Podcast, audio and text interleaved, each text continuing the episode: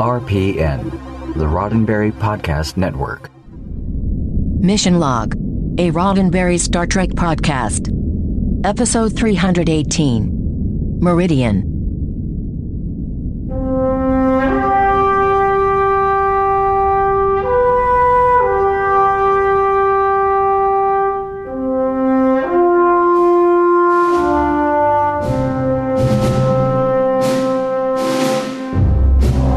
Welcome into Mission Log, a Roddenberry Star Trek podcast. I'm John Champion. And I'm Ken Ray. Each week, Mission Log materializes, seemingly out of nowhere, to poke around the Star Trek universe, see what a particular story has to say, then before you know it, back into the ether. This week, Meridian, the one where Dax falls in love and a lascivious businessman tries to get his very own Major Kira. I've got trivia coming up in a bit, but first. But first, I'm going to let you know how to get in touch with us. Mission Log Pod is the address to find us on Facebook, Skype, and Twitter. If you'd like to leave us a voicemail, we would love to hear your voice. 323 522 5641 is the phone number to call. 323 522 5641.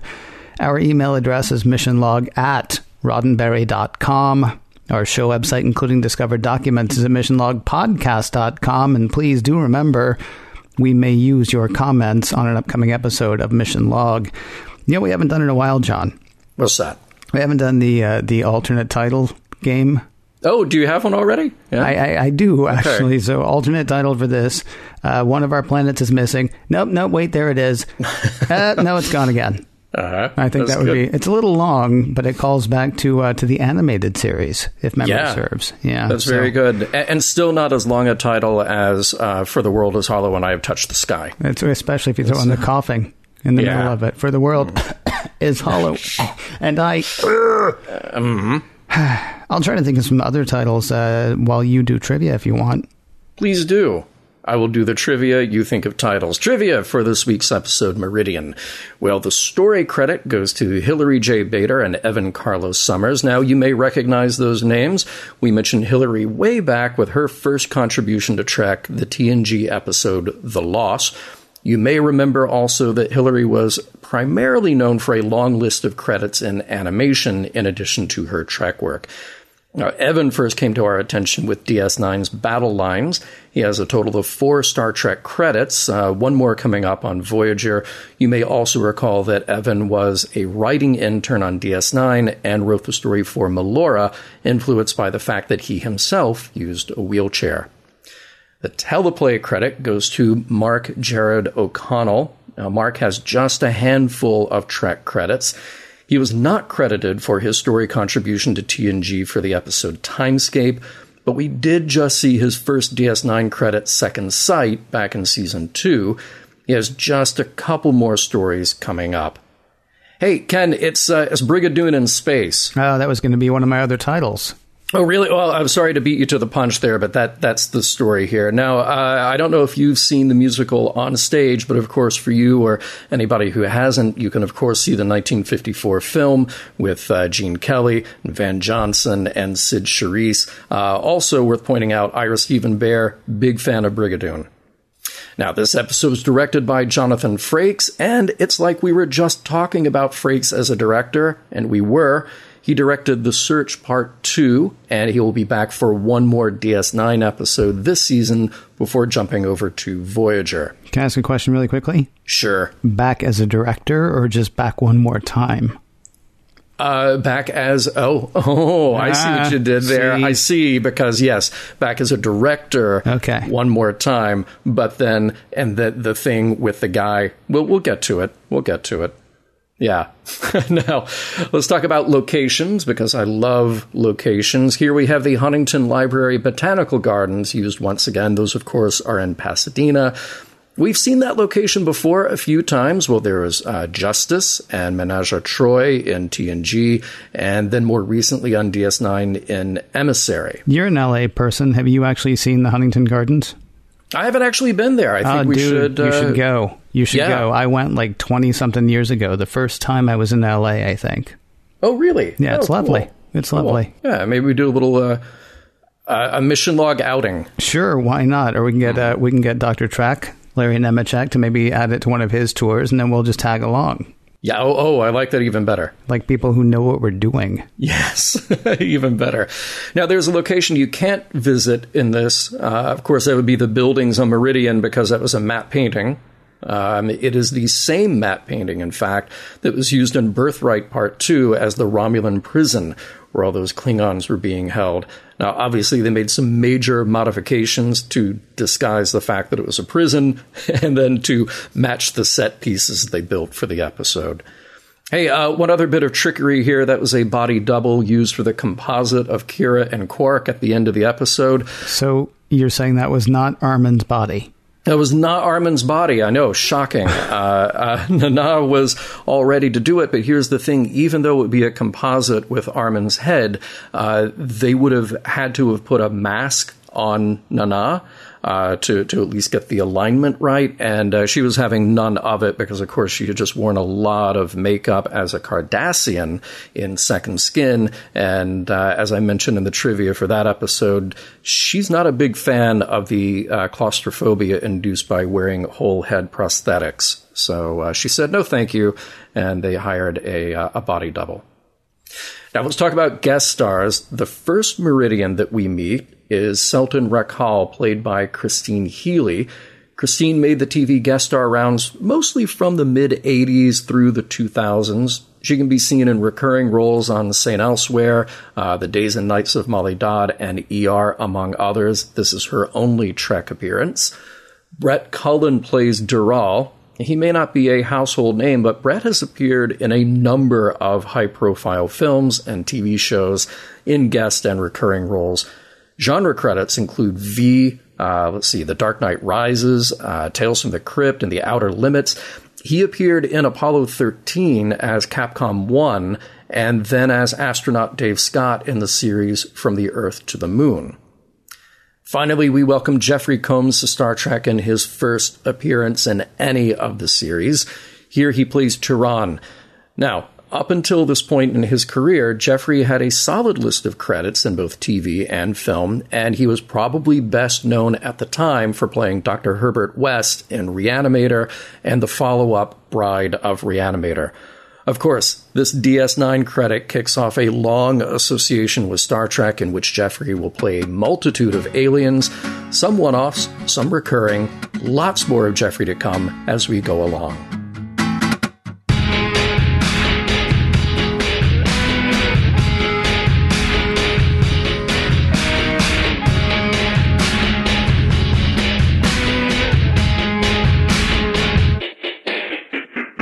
Have you ever played hide and seek with someone so good that you eventually stop looking for them? Welcome to Meridian.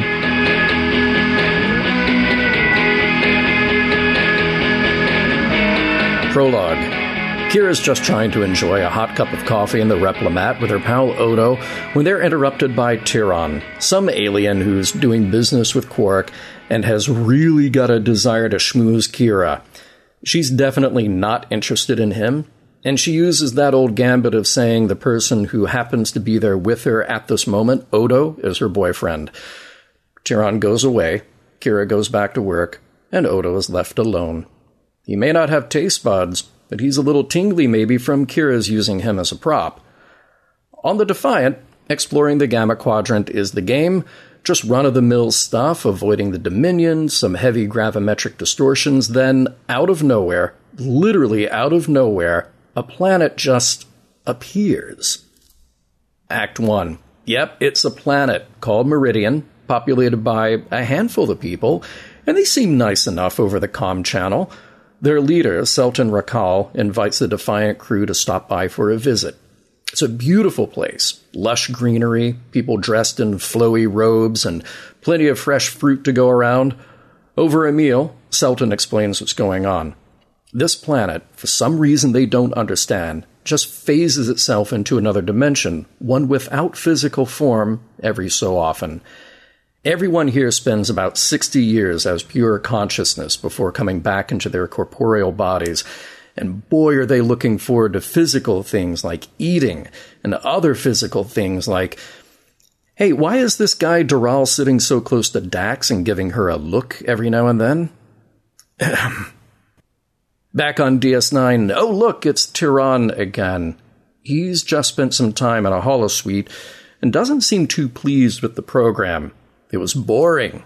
Quark tries to offer him all kinds of other programs, but Tiron only wants one thing a custom holosuite program featuring none other than Major Kira. He's willing to pay for it, and Quark says he'll make it happen. After all, a bar of gold pressed latinum is hard to pass up. On Meridian, a few more details have emerged. The population here is small, about 30. They're the descendants of a crashed expedition, but the population is getting smaller. They can only reproduce while in a physical state, and every time they appear in the Gamma Quadrant, the time they have in this corporeal form gets shorter and shorter. 12 days this time, shorter the next, still shorter the next. They'll spend 60 years as pure, non physical consciousness between each trip, but by the time they've used up all their physical presence, this whole place will cease to exist. Act 2. That is a bit of a problem, but with the Defiant crew there, and Deral willing to spend some time sciencing with Dax, they may yet find a solution. It's so sciency. There's the sun, uh, there are gamma bursts, there's a probe, uh, there's the deep scientific interest Deral has in Dax. He'd like to spend a little more time with her while they wait for data to come back from the probe.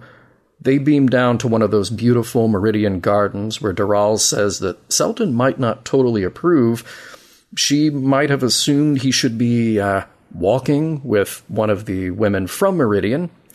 He doesn't care, though. He definitely would rather spend his short time here with Dax, and she'd clearly like to spend her time with him. They climb a tree, they kiss. It's sweet. Act 3. Science is still sciencing. O'Brien has some data in from the probe, but it's not enough to make a dent in truly understanding what's going on with the Meridian or its sun. Deral and Dax stay on the planet, taking a break every now and then to canoodle. Later, a breakthrough. Dax has narrowed down a fusion imbalance in the sun's core, so they'll work on that theory for now. Hey, let's check in on Quark, shall we? He still owes Tiron a holosuite simulation of Kira, and it's not going that well for him. A little while ago, he tried the old you're my one millionth customer gambit to try to lure Kira into a holosuite in order to get a good scan of her. Now he's trying to sneak a few shots with a holo imager while she's talking with Odo. They confront Quark, and he comes up with a lame story about how he's capturing likenesses of the crew for a holosuite simulation of ops. So many people want to see what it's like to work with the command crew of DS9, and yeah, neither Kira nor Odo is buying it. She chucks the holo imager away with a threat to make Quark eat it if she catches him sneaking pictures again. It's considerably more friendly on Meridian, where Jadzia and Deral are in an embrace. She's got some good news and some bad news. They can probably stabilize the sun's core, which would give Meridian a permanent presence. The downside is they won't be able to complete the work before Meridian disappears again and reappears in 60 years. Bummer. Here was Deral ready to build a house for the two of them for when Dax visits, but now he's got another idea. What if he just leaves Meridian to come with her? Act 4 with the idea that Meridian will be able to stick around longer, there is planning to do. Deral has some goodbyes to say to everyone there since he'll be relocating to the Alpha Quadrant. Meanwhile, in the Alpha Quadrant, Tiron is getting impatient with Quark, but Quark has another tactic to create the ultimate Kira simulator a data decryption protocol that will allow him to access DS9's computer systems. Great! All he has to do is plug in the thingy, start downloading, and Odo is onto him in no time. He lets Kira know that someone has been tapping into her personnel file. Odo offers to arrest him for her, but Kira's got an idea. Back on Meridian, Deral and Jadzia are having a heart to heart. He's willing to leave Meridian to be with her, but he's leaving behind the small population of people who really need him. In that case, Dax offers something radical to stay with him. And she can do it if they use some fancy transporter technology to allow her physical body to quantum shift when their planet disappears again in a few days.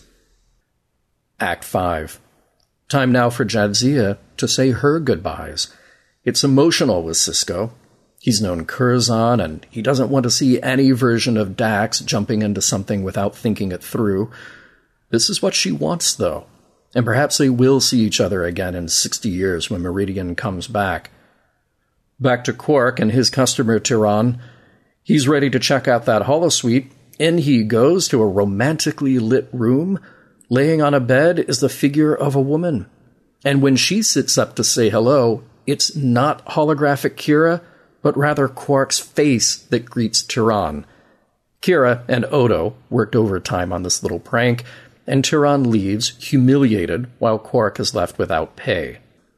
On the Defiant, Dax says her final goodbyes to her crew, then it's time to beam down to Meridian and reunite with Deral. Right on time, Meridian starts to get all wibbly wobbly. Seriously, though, there's terrible seismic activity as the planet and its inhabitants start to phase out of this dimension into the other, but Jadzia's presence there is throwing it all out of whack. She's acting like an anchor, O'Brien says, preventing the planet from shifting properly. They have no choice but to beam her back to the Defiant, allowing Meridian to slip back into its other dimension, leaving Jadzia without the prospect of seeing Deral for another 60 years. She just tells Sisko that she needs some time. Alone. The end. How do you feel about the term lover? Well, Ken, we've done a podcast together for seven years, and you know we're we're close. Nah, but, you see, uh, I wondered if you'd go for that joke, mm-hmm. but seriously, so so Tiron comes up and he's like, uh, "Hey, who's the, who's the dude? Who's the shape shifting dude?" Mm-hmm. And and and Kira says, "Oh, he's my my lover." Mm-hmm. And I was just like, man, that, that phrase has always made me uncomfortable. When I was in my early, early 20s, uh-huh. I had a uh, I had a girlfriend who I want to say was 19 or 20. I can't remember how old she was when she decided this would be a good idea. But she started referring to us as lovers. And I was just like, that's just really not going to work for me. uh, I think about that Will Ferrell uh, sketch. Yes. Yeah.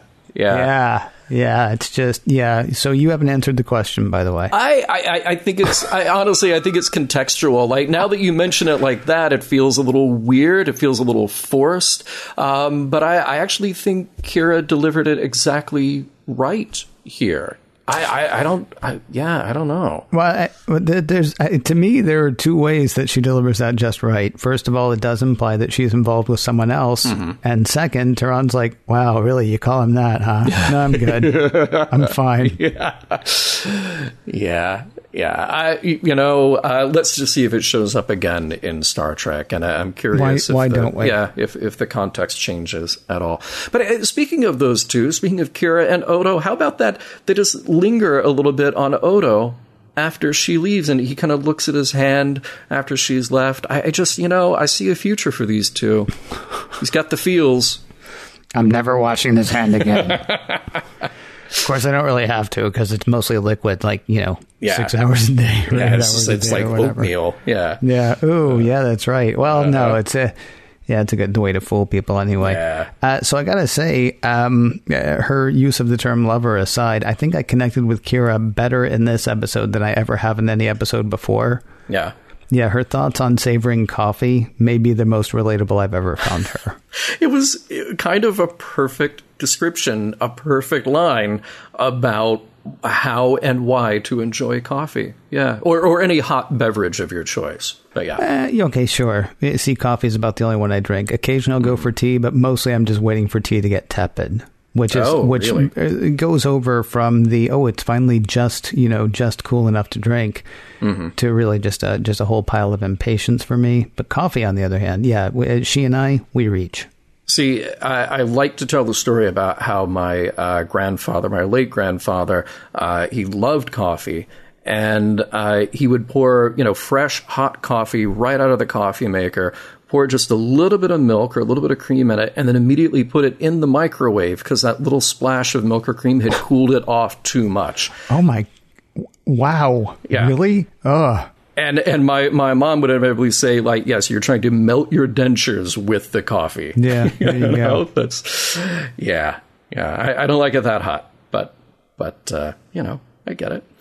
Uh, so hey, uh, Odo hasn't again. We're back to the Odo thing about how he's just all one thing. Odo hasn't really tasted food, so I do wonder how he gets nourishment. He doesn't need food, but but what are they just eat, like uh, out under some UV light every now and then? Is that all he needs to get the energy to keep moving and liquefying and doing his Odo thing?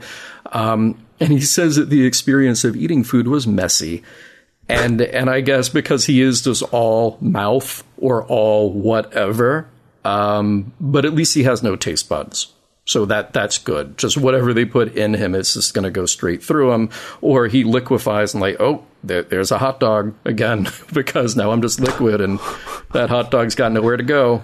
That's a good So- point. Well, it's like what we were talking about. Like, could he like uh, smuggle something someplace? Just like you know, put it in him. Oh right, yeah. That's kind of what happens with food, I would guess.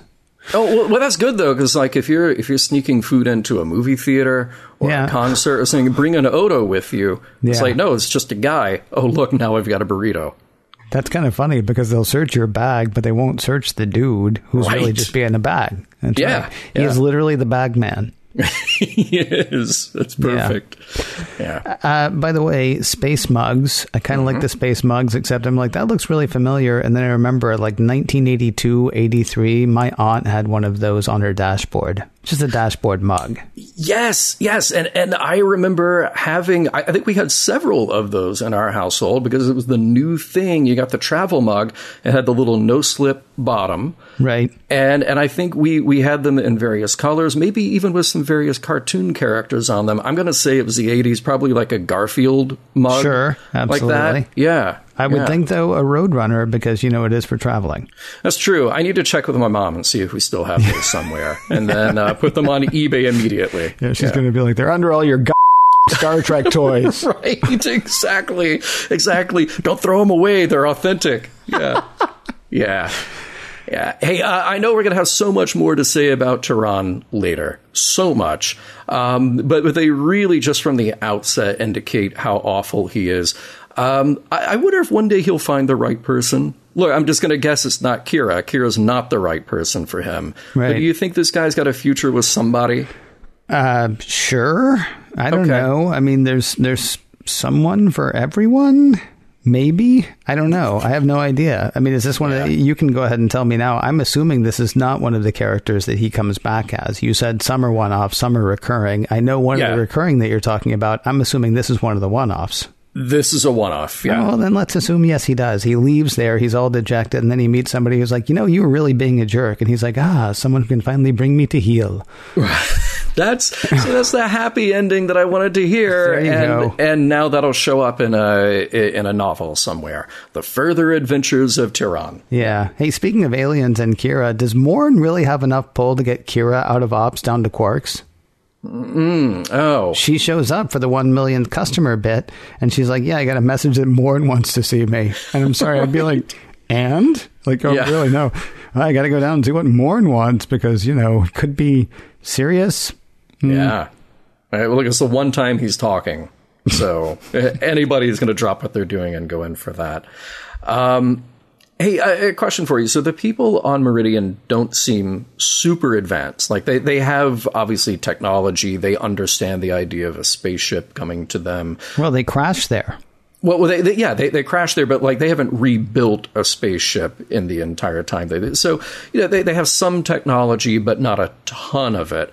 Um, and the Gamma Quadrant could be a really dangerous place. So I wonder, like, if they knew they were going to disappear again in like five days, could they say to an attacking Jem Hadar group, like, uh, hey, yeah, yeah, you can have all of this, just come back next Thursday? And then, oh, surprise, we're gone, not to be seen again for another 60 years. I'm curious, what have you seen of the Jem Hadar that makes you think they would be patient? Uh, nothing. okay. Absolutely nothing. right. But I'm just thinking it's really their only defense. Like okay. we don't see weapons. We're just like, yeah, look, we are totally, we are so cool with being overrun with Jem'Hadar. Oh, Dominion? That sounds great. See, because I thought you were seeing a Jem'Hadar, you know, scenario where where the Meridians are like, "Can you come back next Thursday?" And the Jem'Hadar are like, "That seems fair." Yeah. right. Like, we won't fight. Oh, well, no, no, I promise we will fight. We'll fight so hard oh, yeah. next Thursday. Yeah, you can, you can blow this whole place up if you want to. Mm-hmm. Yeah. Mm-hmm. Just on, on Thursday. Yeah. Um, oh, by the way, uh, when the, the DS9 crew gets invited down the first time, uh, uh, she says, We are just about to have first meal. Mm-hmm. And I, I got to say, I love sci fi words for uh, breakfast. Um, I don't think it was breakfast. Uh, well, no, see, but uh, here's the thing: it looked like morning, and, and, then by the end of the episode, when they say last meal, right. looks like evening. Well, right, but I mean, I think that's just. I mean, I think first meal was their first meal corporeal again, and last mm-hmm. meal was their last meal before going back to the ether. Well, uh, true. Although we don't know what time ship time was, so it could have been like seven o'clock in the morning. And uh, and Sisko say, "What well, first is that? Is that breakfast? Is that?" And, and he assumes that dessert is somewhere a course in there, right? And and she knows what dessert is. Yes, she, she's like, okay, yeah, right. no, just, I, I think sure. I think the twelve days that they're here, I think they probably have lunch, dinner, breakfast, lunch, dinner all the way through except the last meal that they're going to have is going to be last meal. Just like the first meal that they have is going to be first meal. Okay, well, whatever it is, it seems like dessert is a part of it, and the Meridians understand what dessert is. Well, you say yeah. they understand, but then they have some hard to eat fruit.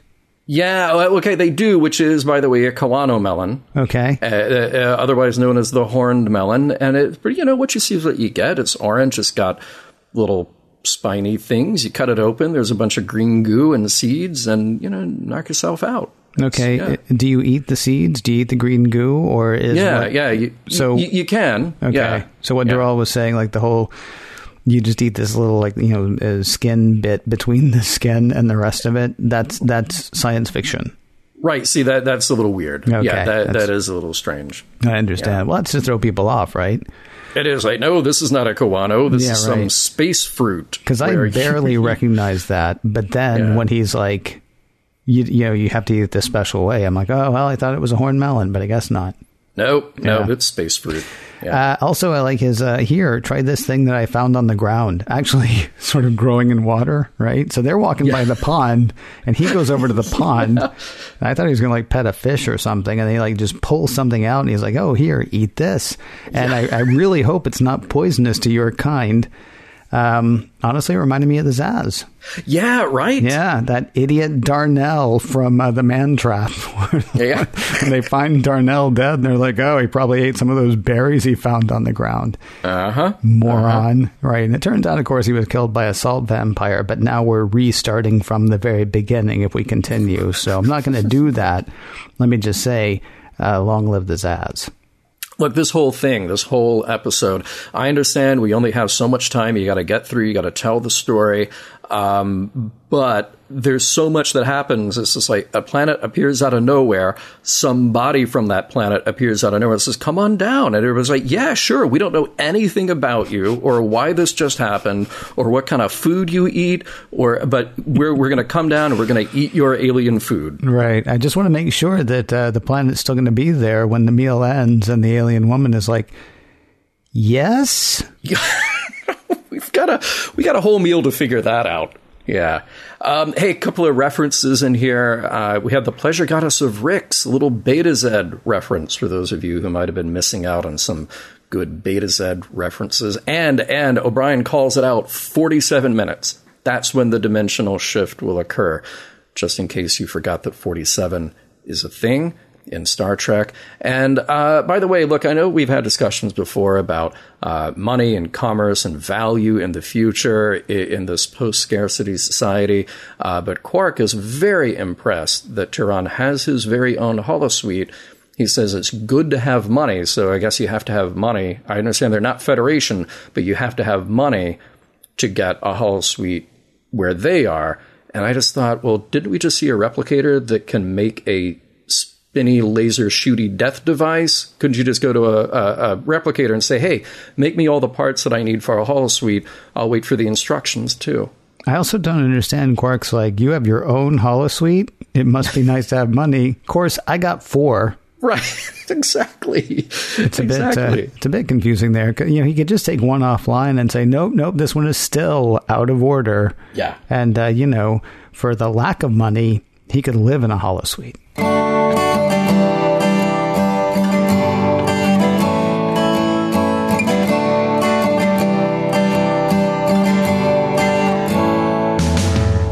Lover.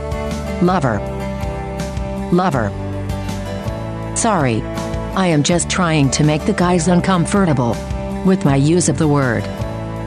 Lover. Lover. Lover. So we just sat down to first meal. You might call it breakfast. Where I come from, we call it first meal because it's the first meal we've had in about 60 or 70 years. Who knows? Did I remember to eat last time I was corporeal? This could be my first meal in 120 years plus the 30 days. Tough to say. But we just sat down for the first time and we have guests. Uh, and I and I turn to my guest and say, "So those spots, cool or uncool?" Uh, I, I kind of want to take a pass. Really? On this question. Yeah, I mean, oh. I'm not saying it's not cool. I'm honestly asking the question. Yeah, I, I, look, it, it, could be very uncool. Okay, it it, it absolutely could be uh, because it, it's a little uh, it's a little forward. Mm-hmm. Um, it's a little personal. Mm-hmm. it's a little invasive, but at the same time, we we are led to believe from the get go. Look, the, the Meridians are okay. There, there's nothing wrong with them. They're not going to try to, to take us over and, and kill us or anything. Uh, they they have not had physical bodies for a while. Mm-hmm. Um, uh, do do we cut him some slack and just say like, hey, he's he's happy to see a a body, a physical body next to him who who seems cool and attractive, and uh, he's only got twelve days here. He's just going to sort of. Uh, uh, say something a little, uh, a little personal, little, uh, little flirty. Hmm. So, yeah. Okay. I, I yeah. honestly, I'm fine. I mean, I'm. I don't want to say I'm fine with it because here's the thing: I don't think that that is the kind of thing that I would do in this day and age. But of course, first of all, this show was made 20 years ago, and then on top of that, uh, I'm not an alien who just spent 60 years as thought. Mm. right? Mm-hmm. Yeah. Because if yeah. I had been an alien who just spent 60 years as thought, probably I haven't been thinking the whole time about propriety. It was a thing that I wondered about. It was not a thing that I was like, oh, ghastly. Nor is it a thing that I was like, hey, awesome line. I'm going to try it. Although Vegas is coming. Vegas is always coming. That's, so it's possible true. that you could that's just be true. like, so you some, see somebody who's dressed as a trill? And be like, "So your spots are they decorative?" And they'll be like, "Are you a moron?" And I'll be like, "Okay, uncool. I get it. Uncool. Right. Thank you very much. Let's move along." See, uh, but Deral seems like a guy who, if it is uncool, then he just says, "Hey, I'm so, that was uncool. Uh, I'm sorry. I uh, I won't do that again." As opposed to a guy like Tiron, who you say, "Hey, Tiron, you're uncool," and he just keeps being uncool. That's true. That's true. Yeah, it, th- there is that whole thing too about. Well, I don't know. It, it, it's it's one of those things about flirtation. Maybe there was something that he read. Maybe there was something he thought, or maybe he thought, "I'm going to try this," and if it's well received, then you know we'll go to round two. And if it's not well received, I'll just quit. Like you say, he is he is he is cooler certainly than Tiron. Um, at the same time, I could see I could see somebody maybe being bothered by that be his opening. You know, you might start with something like "Hi, I'm Deral," as opposed to "So, I've been staring at your body." right. yeah. Not saying, just saying. Um, and, and look, here's the thing. This is what I'll say about this episode overall. Um, and, and I think that there's not a whole lot to discuss about what happens on Meridian. Um, you got a new species of aliens on a planet in a different quadrant, and those people are cool and capable and not trying to kill us or each other. Is kind of an interesting change of pace mm-hmm. for for Star Trek and DS9 in particular. So uh, we, we just get to, to tell that one particular story about this little relationship here. Well, okay, but before we move on, because I think I think what I'm getting from you is you want to spend more time talking about Tiron. I absolutely do. Okay. Well, yeah. I, I do have a I do have something to bring up really quickly about what happens on the planet. Sure. Uh, a few weeks ago, we talked about Dax and the Holosuite and whether her many lives had led her to a place of, you know, like thinking that something that happens in the Holosuite is just as cool as something that happens in real life, right? She doesn't mm-hmm. she doesn't look down on that experience as an artificial experience. She just experiences it as an experience, right? Mm-hmm. Mm-hmm. 300 years of life, you know, as Dax, a lifetime upon lifetime upon lifetime, let's say, plus, um, you know, 30 year old woman relatively young woman. Uh, certainly, I mean, today you would say a 30 year old woman is a relatively young woman. And certainly, you know, after medical technology gets so much better in the far, far future, 30 is like a kid. So, um, uh, what do you make of Dax falling so fast? I'm sorry. What do you make of Jadzia mm-hmm. Dax falling so fast and so hard for somebody that she and the symbiont inside of her have never met? Hmm. What, what, what do I make of that, or what did everybody else make of that? Because yeah, well, no. What do you make of it? Because I mean, well, I mean, we can't ask everybody else, can we? They're fictional characters. I'm asking no, you, like, because I, I, I get that, but I mean, the one who made the most of it was Sisko. Well, but Sisko's old friends. Well, well, right, yeah, but but I think uh, I think Sisko kind of I, I, think he answered in the appropriate way, which is to say, "Look, I, I knew you as Curzon. Curzon was a bit of uh, uh, a bit of a rascal. He uh, he quote fell in love every other week, as Jadzia says, and there might be something not to trust there." Um, or, or at least not to trust, maybe just to, to ask your friend Curzon, hey, think this through, slow down. You're you're a bit uh, uh, a bit impetuous, a bit uh, a bit easy to uh, to just jump whenever you feel like it. Um, I think in this case they handled it right. Cisco Sisko handled it right the way that I would think it through, which is, um, wow, this seems sudden. This seems a little strange, but I also know and trust who you are and trust your multiple lifetimes of experience which have led you up to this point. Mm-hmm. So if this is what you truly think and what you truly feel, um, and you are telling me that you've thought this through, then I will support your decision to do this. Okay. I think that's all right. Yeah, me too. I was uh, talking this episode over with a friend of mine who was like, not buying it and I was like, well, hold on, because Dax has been around for 300 years. And while yeah. Jadzia has not been around for 300 years, Dax has. So you would think that if Jadzia absolutely fell in love with someone, that Dax was like, this is not right. Well, mm-hmm. she just got a stomach ache for the whole episode, doesn't she? I mean, I don't know right. what he would do exactly, but with his years and years and years and years and years of experience, he may have a sense for how often something like this does happen and when such a thing is right. I hate that I keep doing that, by the way. I keep referring to Dax as he, and it's because it's because Sisko refers to Dax's old mm-hmm. man. But right.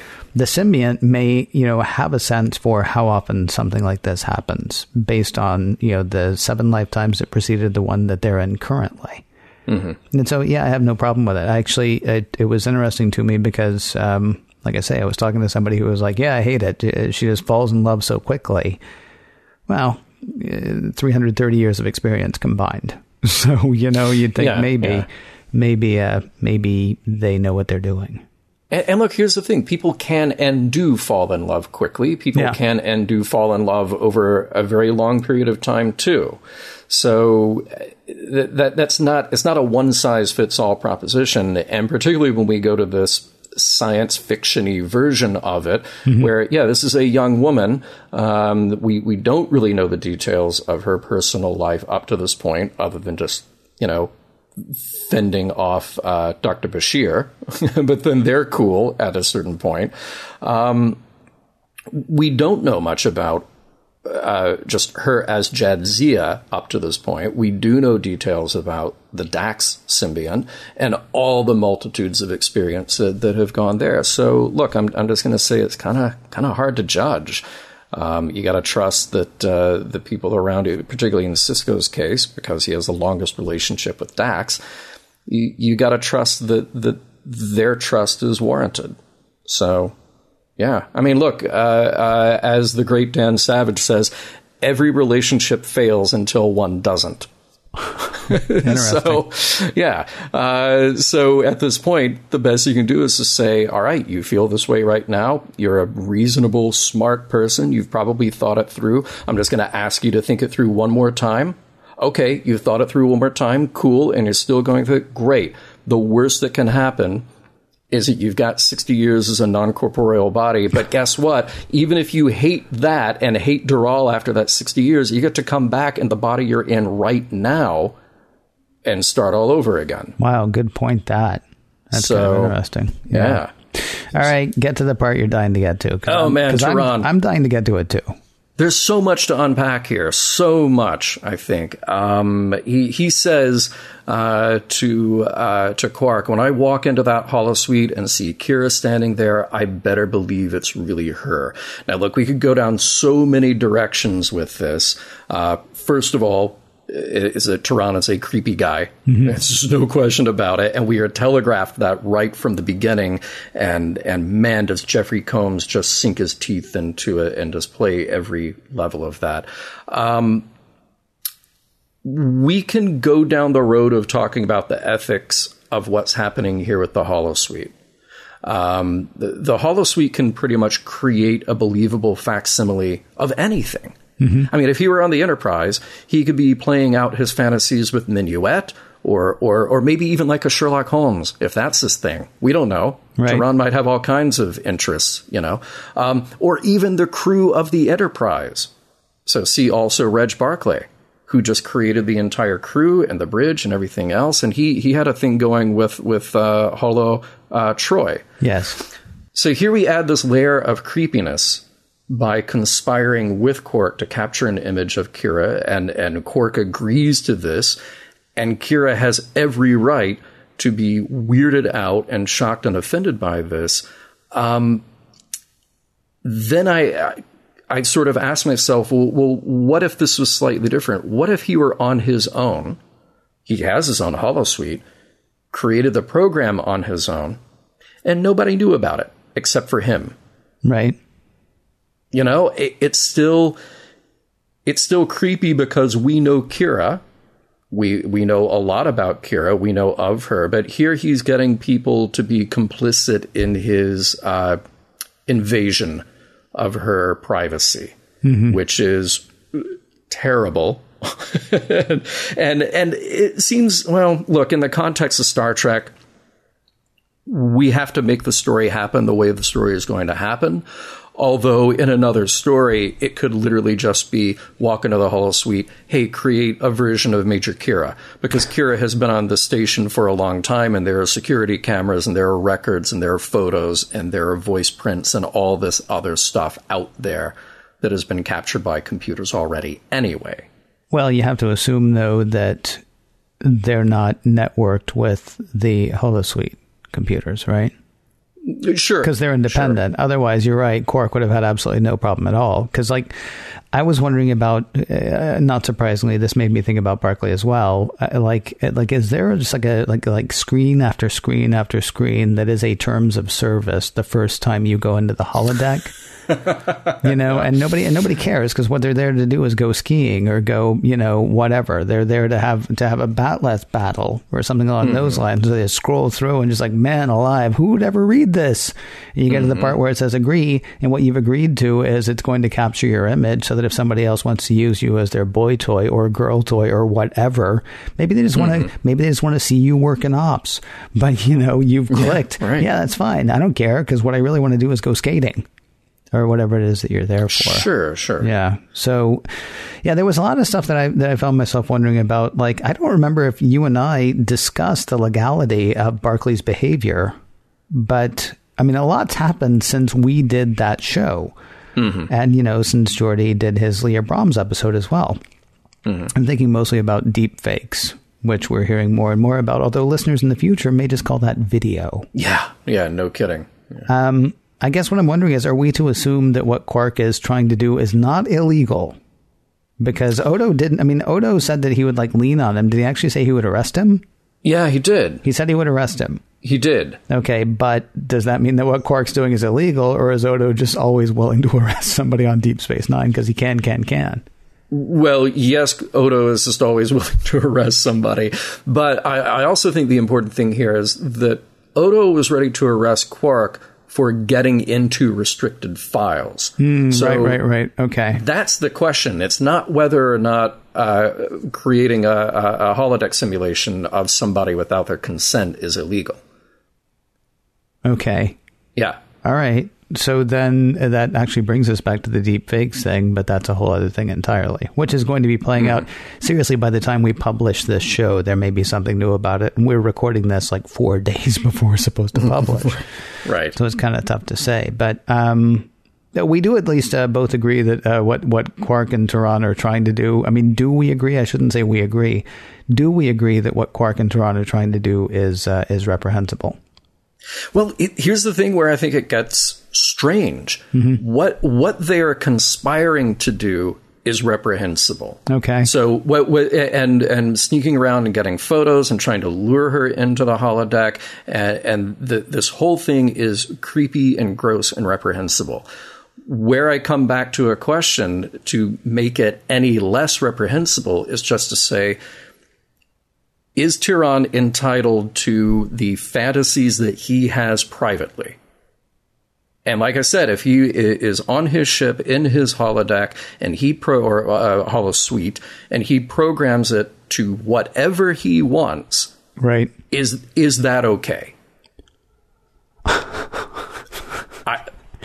Yes, I mean I don't know well, because I mean that's the whole thing, right? Like you like because uh, what's the difference between a holosuite and and just you know closing your eyes and imagining something?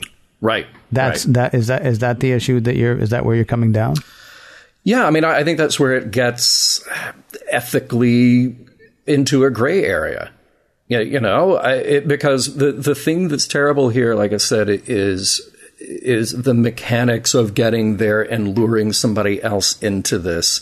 Um, but again, if you strip that away and you just say, Tiron is a guy with a holosuite, he wants to put the programs in the holosuite that he wants. Right. But that on the surface is okay. Right. What is not okay is sneaking around and stealing somebody's image. Right. Um, but who's to say that he couldn't just do that from memory? Like you said, closing his eyes and going, hmm, I remember her looking like this. I'm going to ask the computer to come up with something like this, and it'll be as close as I can get without this other reference material. Yeah. Yeah, it's, I mean, maybe what's reprehensible here is not whatever Tiron wants to do in the holodeck maybe it's the fact that ostensibly, or that Quark, ostensibly Kira's friend, is is totally willing to um, to use her image in ways that she might not be into. Hmm. Yeah. Yeah. Fun. It, well,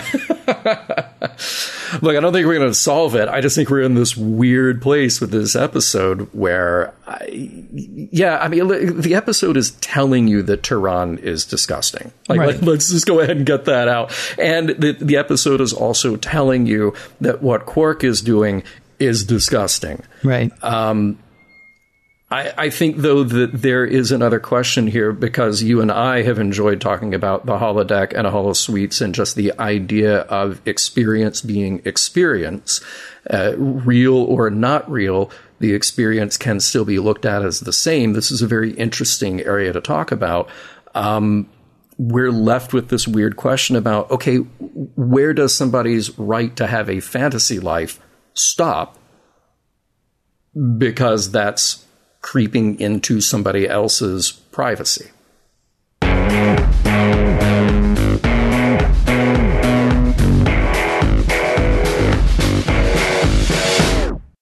With Jadzia's heart broken and a creepy deep fake put together, it is time to see what we can take from Meridian.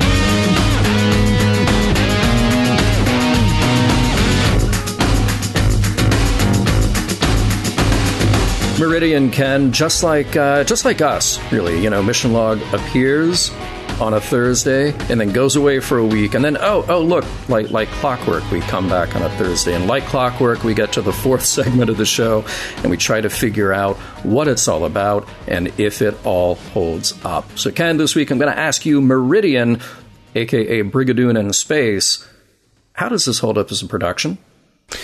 Uh, as a production, I think it's fantastic. I think everything that Jonathan Frakes has learned, he just, you know, keeps applying. There's one scene in particular that was absolutely amazing to me. Uh, not for the acting, believe me. Um, the tree climbing scene. The tree climbing scene, the acting in it seemed a bit forced, but they climb maybe six feet.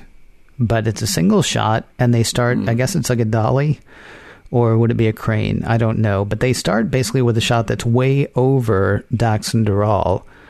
And then when they start to climb, the dolly sort of pulls back and goes lower so that in the end we're shooting from way underneath them. And it looks like they've climbed a, a fairly decent height. And they haven't. They've, they've seriously maybe gone five or six feet. But it's just very well framed. It's very well shot. And the same thing happens when they climb back down as well. Um, and that's that's a production thing. I mean, you and I have talked, and I can probably count on one hand the number of times they've done things with the camera that I'm like, that was incredible. Mm-hmm. And maybe it's because usually the camera is just more or less sitting there. Uh, that was incredible. I thought that was a very, it was a good shot. It was, it, and it and it said a lot about the scene, and of course, it kept them from having to do anything goofy like you know, uh, green screening a tree or anything like that. Right. Um, as far as the acting, because the acting in that scene was not great, there is acting in this episode that I think is amazing. For whatever reason, I don't buy uh, Nana in the 100 million customer bit, but Armin mm. Shimerman just nails it. And he doesn't always, but man, he nailed that scene. And I don't know what it was exactly, but there was something in his delivery that was I mean, it was almost like the subtext was not him trying to sell Kira on the whole thing, but underneath it, he's like, I can't believe this is working. You know, it was like shooting fish in a barrel or something. It was, and it was the way he delivered the line.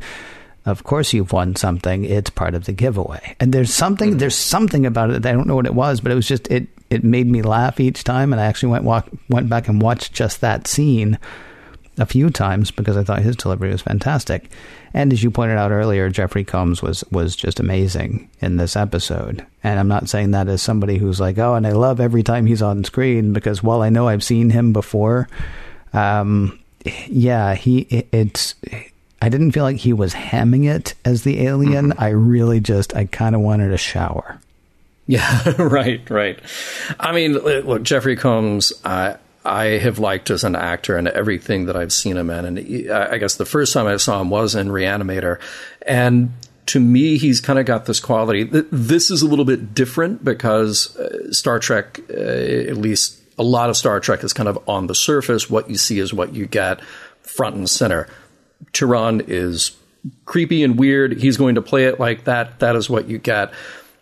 In a movie like Reanimator, I love watching Jeffrey Combs in the the moments that he is not front and center. Mm-hmm. He's kind of got this quality that I always liked about DeForest Kelley, which is even when somebody else is in the middle of their dialogue scene or with somebody else, you look back at the actor who is reacting silently and you see the gears turning in their head. And that's what I love about Jeffrey Combs. Is every time he's on screen, whether he is the guy that the camera is focused on or not, whether he is the one with the dialogue or not, you see the gears turning. He is fully engaged in that moment. Um, he's just he, he's awesome, and I'll probably say that same thing every time we get to an episode with him in it. Um, and I agree with you about Armin too. He he's got some great moments like the giveaway, and then um, there was another moment. Uh, first of all, it was shot very well too. I, I, I love the scenes in Quark's bar and how they were filmed for this episode. Uh, there's some POV stuff with Quark and the holo-imager. That's fun because you see it through the lens, and then uh, Odo and Kira kind of walking toward him, but you're also shooting through the uh, the support structures in the middle of the bar. All of that stuff was very creative and really sold what was going on. And then there's this scene uh, where Quark is showing Tiron the data chip or the little data tube that he's got, all shot from behind those obstructions in the bar. It looks great, but back to the acting, look, Jeffrey Combs is great, and I think Armin is great in that scene too, because they they start out with this little bit of uh, uh, threat and flattery. Uh, uh, Quark is trying to sort of make a joke of it, and instead of heightening it by by sort of challenging each other with the dialogue, they're playing it quiet and straight, and it's great. It's just so good. I, that that was a scene that really stood out for me because uh, everything sort of came together with that. So uh, I'm going to say the same thing from a production point of view. I think we have a lot of production value in this episode, and it's a testament to the director, it's a testament to the actors, and also just having that extra little push with some nice location shooting. Uh, so all of that works out very well. But let's talk about story because I don't know necessarily that we're going to find a lot of morals, meanings, messages here. Uh, but let's talk about how the story holds up.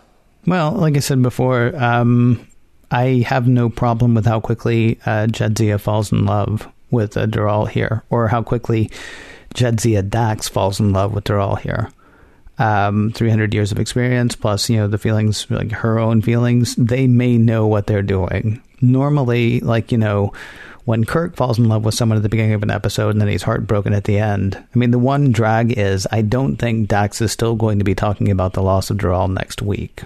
I mean, we're yeah, we're we're yeah. given to believe at the end of this episode that they are going to feel this loss for the next 60 years.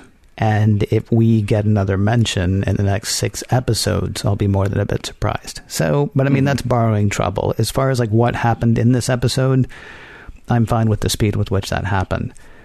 Um, you said there aren't going to be a lot of messages, morals, and meanings, and I don't disagree, except that we were kind of like asked to do that, right? Mm-hmm, um, mm-hmm. I think the end is a drag for both of these stories. I'd have rather seen something really nightmarish happen for Tiron in the Holosuite. I mean, what happened was bad, but it wasn't mm-hmm. scary. He's not going to learn a lesson here, right? Yeah. This yeah. was really just to give Quark his comeuppance. But I mean, what Tiron was doing was bad. He was 50% of what was going on there, or maybe 40%, right? Because he was mm-hmm. flashing a bunch of money at Quark. You know, that's going to get Quark to do anything. Maybe you can say Quark was doing worse because he was actually trying to pull off the chicanery, but I don't think, you know, I, I don't think, well, I'm trying to think of a way to put it. Basically, if you're paying some guy to get pictures of somebody, you know, unbeknownst to them, both of those guys are going to jail, right? Both yeah, the guy who yeah. paid and the guy who's getting the pictures. Um, so I kind of wish something much worse had happened to Tiron, although that was a really creepy shot. Um, with the Dax story, though, it goes a bit deeper, and I, you know, I'm sorry. Um, in the end, the message seems to be, if we're going to try to find a message, which is, of course, what we've been asked to do, mm-hmm. um, Dax doesn't belong there. And introducing her into that society nearly wrecks that society, or more dramatically, nearly destroys their world, right? I don't mm-hmm. think that was the intended message, but, you know, charged as we were by a guy named Roddenberry to ask questions about message, that's the one I found, and it's a bummer because because it's a bummer. I didn't even I wasn't looking for that. I didn't want to think about it, but I think it was after the second or third time I watched the episode, I was like, wow. So her trying to go into a place that's new and different where everybody had been kind of cloistered to that point nearly destroys them and so she's got to go.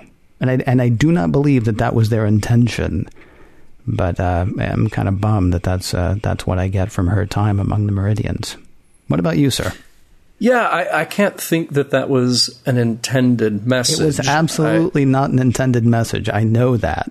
No, no, no. I, I, I but I, yeah, I, they're trying to create this, you know, tragic love story, and I, and I guess for the tragedy to be there, well, you you, you got to get her out of there one way or another.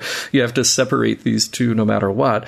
Um, or else, well, what what would our show be then after that? Our show is, uh, boy, it'd be be nice to see Jadzia again in uh, in 59 years. yeah, that'll and, be uh, great.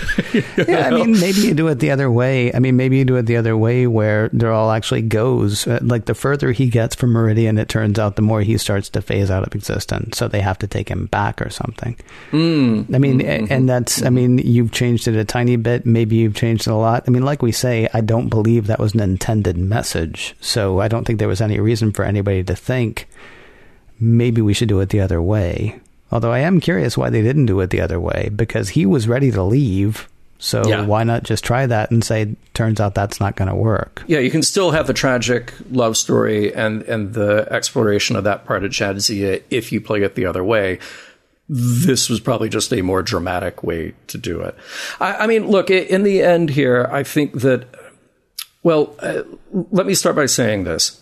I rarely, if ever, it, when I'm doing research for Mission Log, if I come across something that says, and here's how the people who wrote it felt about it, or here's how the director felt about it, I skip that because I don't want to know how people interpreted an episode or how they stacked it up. All I want to know is, well, first of all, when I watch it, how do I feel about it? And I want to know the trivia about the making of the episode. In this case, there were a lot of voices talking about how they did not like this episode. Hmm. Now, one of the people who liked this episode is Terry Farrell. And she had a lot to do. And she, she got to play a uh, tragic love story. So, of course, as an actor, you want that kind of thing. Um, but even Ira Steven Behr, who is a fan of Brigadoon and championed this episode into existence, um, was not a fan of this episode. Um, but I, will say this: I, I, think honestly, for me, uh, the romantic plot line here is just sort of cute and entertaining. They they they uh, Deral and Jadzia. I, I am okay accepting that they fall in love very quickly.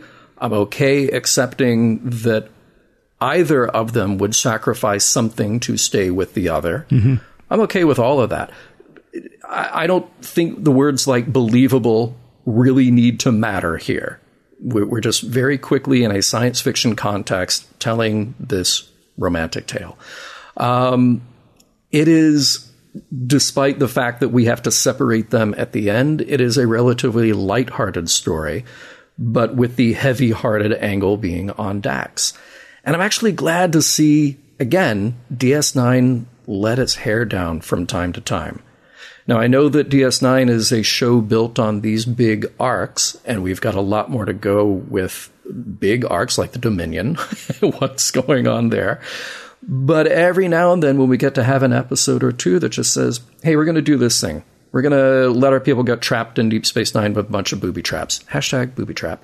Um, or we're just going to tell this semi tragic love story and let that sit there for a moment. I'm I'm okay with that. I'm okay with the idea that there isn't necessarily a deep, heavy message to go along with it.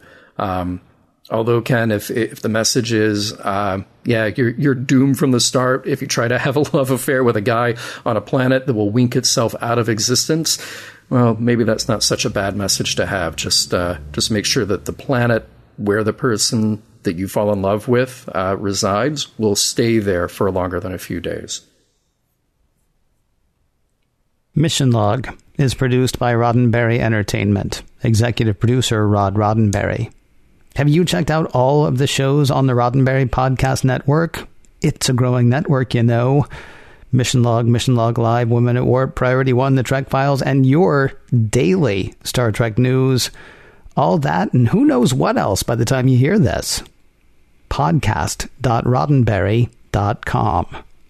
If you'd like to support Mission Log directly, that'd be great. Patreon.com slash Mission Log is the place to do that. For more exciting Star Trek podcasts, be sure to check out Trek FM at trek.fm. And for the latest in Star Trek news and discussion, be sure to visit trekmovie.com. On the next mission log, Defiant.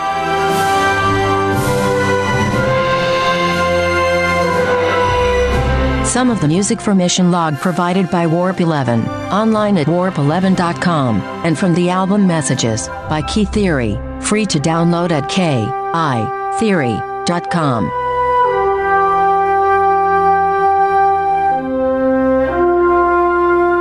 jolly oxen free. I expect that will work.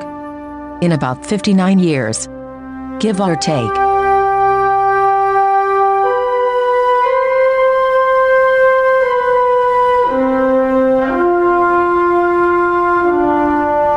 Transmission.